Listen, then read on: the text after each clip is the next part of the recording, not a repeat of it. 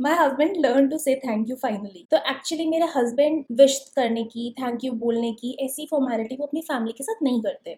तो उनको वही आदत है।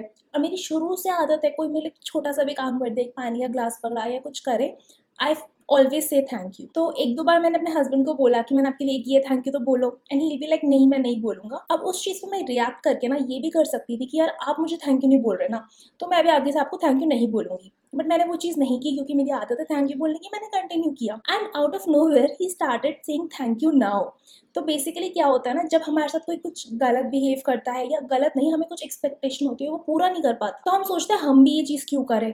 लेकिन कभी कभी अगर हम वो चीज़ करते रहते हैं तो सामने वाला हमसे सीख जाता है। और साथ ही याद रखना, रिश्तों में फॉर्मेलिटी की ज़रूरत तो नहीं होती बट किसी को thank you sorry I love you बोलने से अगर किसी को अच्छा लग रहा है तो आपका रिश्ता और सुधरता ही है।